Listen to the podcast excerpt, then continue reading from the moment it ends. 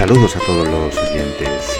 Un día más con Sol, estamos aquí hablando, contándonos cosas y como digo siempre buscando la felicidad. Eh, estos días de Sol la verdad es que son maravillosos. Ya la primavera está un poquito más avanzada, aunque aquí donde vivo yo parece que es algo más tímida. Pero bueno, vamos a, decir que el sol al menos sale, que ya no llueve tanto y que eso genera otras opciones de vida, que son divertidas, que son bonitas, que apetece hacer cosas. Bueno, ya me entendéis. Y es en esos momentos cuando te pones a, disfrutar de la vida y si encima eso le juntas que hay un par de cosas que han salido bien, dices, ay, qué bien hago las cosas, ay, cómo me quiero esto lo cuento como introducción al tema que vamos a tratar hoy, que el tema se denomina la autoestima. ¿Cómo mejorar la autoestima? En muchas de las sesiones de entrenamiento que realizo con mis clientes, esta palabra sale muy a menudo y además se dice muy, muy fácil, ¿no? Tengo la autoestima por los suelos o ni siquiera tengo autoestima. Eh, esta palabra se está escuchando por muchos círculos últimamente y parece que es siempre el resultado o el diagnóstico de muchas personas hacia las dolencias de otras. Sin embargo, esto no siempre es así. Realmente, solo un profesional en la materia podría orientar a una persona sobre sus dudas y dirigirlas hacia mejorar la autoestima o no. Es decir, es muy fácil que venga la persona de turno y te diga tú lo que tienes es la autoestima muy baja, es muy fácil que nosotros creamos que tenemos la autoestima muy baja, pero realmente solo un profesional de la materia es capaz de confirmar o desmentir este hecho. Pero bueno, como siempre, eh, vamos por orden. Vamos a construir una definición de esta palabra. La autoestima no es otra cosa que un grupo de sentimientos, de percepciones, de creencias y de pensamientos que tenemos hacia nosotros mismos. Y ya está, es simplemente eso. Eh, mírate al espejo y lo que veas realmente es la autoestima. Puedes ver una gran persona o puedes ver una sombra de lo que a ti te gustaría ser. Es ahí la diferencia entre una autoestima alta o una autoestima baja. Insisto con la definición, un grupo de sentimientos, percepciones, creencias y pensamientos que tenemos hacia nosotros mismos. Es decir, que todo esto es el resultado de un trabajo de autoconocimiento. Y ese autoconocimiento puede haberse hecho correctamente o no. De ahí la importancia, que insisto siempre, de un profesional para guiar este tipo de evaluaciones. Si analizamos todo, todo, todo en profundidad, comprenderemos que estamos hablando de factores como por ejemplo nuestras opiniones, nuestras creencias, nuestros juicios o nuestros prejuicios, nuestros sentimientos, nuestras intenciones y nuestras decisiones. A lo largo de nuestra vida hemos desarrollado una personalidad única y como digo yo siempre de apellido estupenda y maravillosa, basada en esa personalidad se ha basado en la impronta de nuestra infancia, nuestro desarrollo adolescente y posadolescente, las relaciones sociales y las relaciones laborales. Todo ello en conjunto es la fotografía de lo que somos ahora mismo.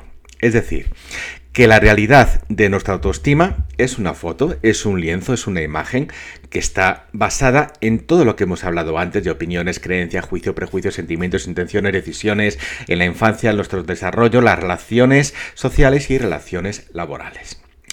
Nuestra forma de ser o nuestro carácter, que a fin y al cabo se puede decir que es lo mismo, está basado en nuestro pasado y lo que pretendemos conseguir en el futuro, y eso marca realmente nuestro comportamiento en el presente. Muy pocas personas han realizado este estudio con alguien que los guíe, por ello es muy fácil caer en errores de interpretación, que pueden llevarnos además a generar un concepto erróneo de, baja autoestima, con los resultados que ya todos nos podemos imaginar. Una persona que se haya dejado llevar por la vorágine que supone tener una baja autoestima va a desarrollar sin duda alguna los síntomas relacionados con la ansiedad y la depresión y en consecuencia con los problemas de conducta, las posibles adicciones, el estrés en cualquier situación, etcétera, etcétera, etcétera. Bueno, pues siguiendo el orden de todo lo que estamos hablando, sería interesante relacionar eh, algunas de las causas por las que la autoestima baja puede darse, puede aparecer. Esas causas pueden ser, por ejemplo, una educación que no nos haya permitido desarrollarnos de la forma adecuada, mm, quizá por un exceso de sobreprotección en nuestro entorno. Otra de las causas puede ser eh, falta de afecto en las personas que nos rodean, tanto en el pasado como en el presente.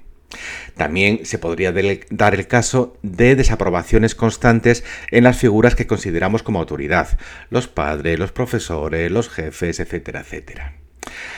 Eh, se puede dar por aparentes errores repetitivos que nos llevan a situaciones no deseadas. Y lo de aparentes lo digo con mayúscula, ¿eh? que consta, que eso ya sería para hablarlo en, en otro momento.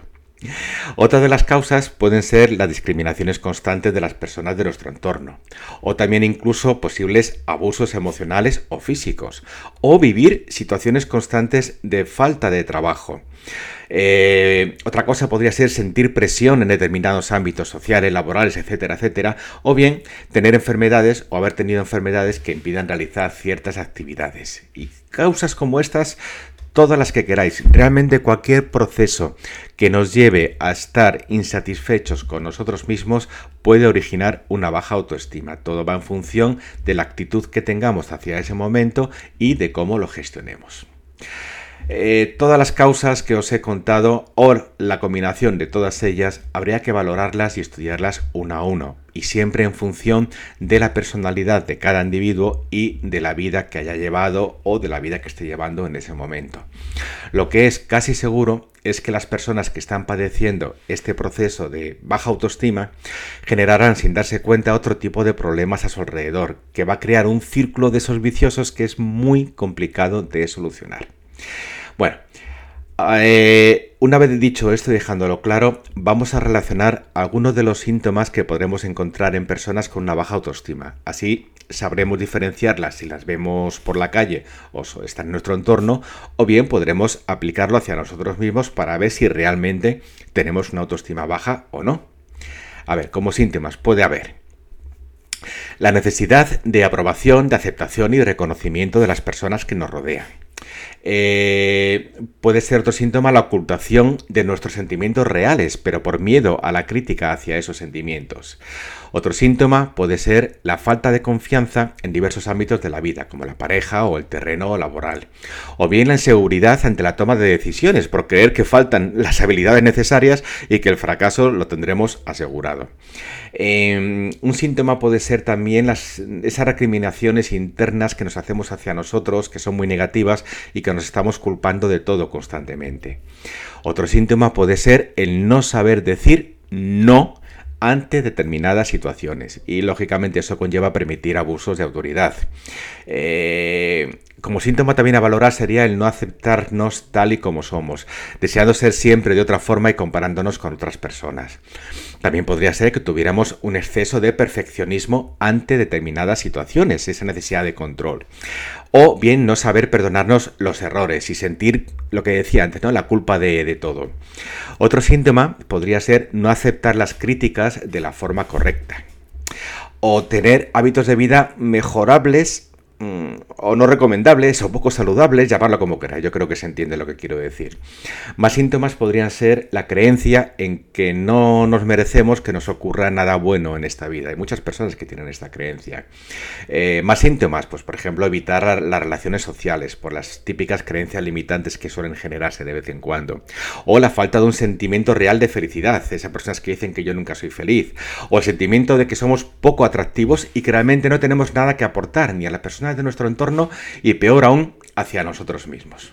Bueno, estos síntomas y muchos más por sí solos no tienen por qué implicar una baja autoestima, pero son indicadores muy potentes de lo que está ocurriendo. Es más, con seguridad, eh, en las personas que tienen la autoestima baja, estoy convencido que se juntan varios de ellos. Bien, pero como he dicho antes, hay que valorar cada caso y desarrollarlo en consecuencia.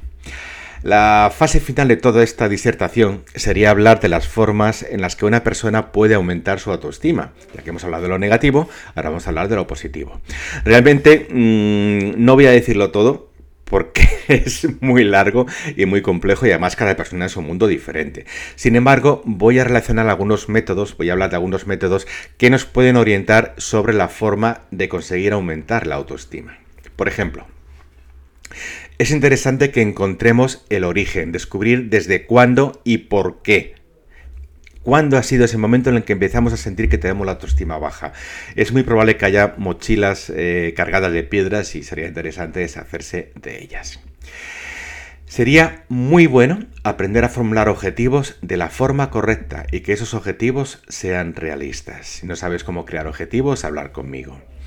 También es muy bueno eh, forzar un pensamiento positivo para cada situación de la vida. Yo siempre digo que hay un punto de vista diferente para todo, pues ese es el ejemplo más claro. Hay un, pensamiento positivo para cada situación de la vida y os aseguro que lo hay. También hay que aprender a realizar críticas constructivas en lugar de destructivas, que es mucho más fácil, parece mm, tirar piedras que poner ladrillos. Vamos a intentarlo. Otra de las formas para conseguirlo, aunque parezca una tontería, es comenzar a hacer ejercicio de una forma coherente, aunque solo sea pasear, pero es importante. También hay que evitar las comparaciones y aprender a perdonarnos. Hay que luchar por superar esos miedos irracionales y comenzar a crear situaciones realmente desafiantes, es decir, romper la zona de confort, que para eso se ha creado, para romperla. Eh, otra forma de conseguirlo sería comprender que el mundo gira alrededor del Sol y no a nuestro alrededor. A buen entendedor pocas palabras bastan. Pensad en esto. También hay que aprender a vivir en el momento y en la situación y no pensar ni en el pasado ni en el futuro. Hay que estar en lo que estamos, es decir, ahora. También es interesante buscar esas cosas que nos, que nos gusten y que nos hacen felices y forzarnos a realizarlos. Quiérete, mímate. Es importantísimo que nos queramos y nos mimemos y, estemos estupendamente. Si nosotros estamos bien, nuestro mundo estará bien. Y por supuesto, hablando de bien, hay que descubrir y recordar qué es lo que sabemos hacer bien y lógicamente fomentarlo. Bueno, después de todas estas indicaciones que son maravillosas, pero evidentemente son complicadas, eh, es probable que te des cuenta que necesitas algo de ayuda. No te preocupes, es muy normal, pero es fácil. ¿eh? Una vez que se coge el tranquillo a esto, puedes seguir adelante sin ningún tipo de problema. Habla conmigo, seguro que encontramos la forma de tirar hacia adelante. No nos damos muchas veces cuenta de que no nos estamos queriendo lo que realmente necesitamos querernos. Y a veces cuando nos viene un bajón nos damos cuenta de estas cosas. Bueno, intentemos evitar que lleguen esos bajones. Como digo yo, siempre hay que disfrutar de la vida. Y yo ahora mismo, aquí, hablando con vosotros, sentado ante mi ventana, con una botella de, agua en una mano y limpiando mis gafas con la otra, bueno, parece que tengo más manos de lo normal. La verdad es que me doy cuenta que soy feliz con lo que hago, que me ha costado muchos años conseguirlo y que realmente debo quererme porque lo que yo he conseguido en mi vida merece la pena ser querido. Y yo soy el primero, no que tenga autoestima alta o baja, sino que creo que está en su justa medida. Y eso es un punto de equilibrio importante por el que todos deberíamos luchar. Y por hoy nada más, os voy a dejar, pensad en todo esto y espero que realmente mm, podáis ser felices y disfrutar de la vida que os ha tocado. Un beso a todos y hasta pronto.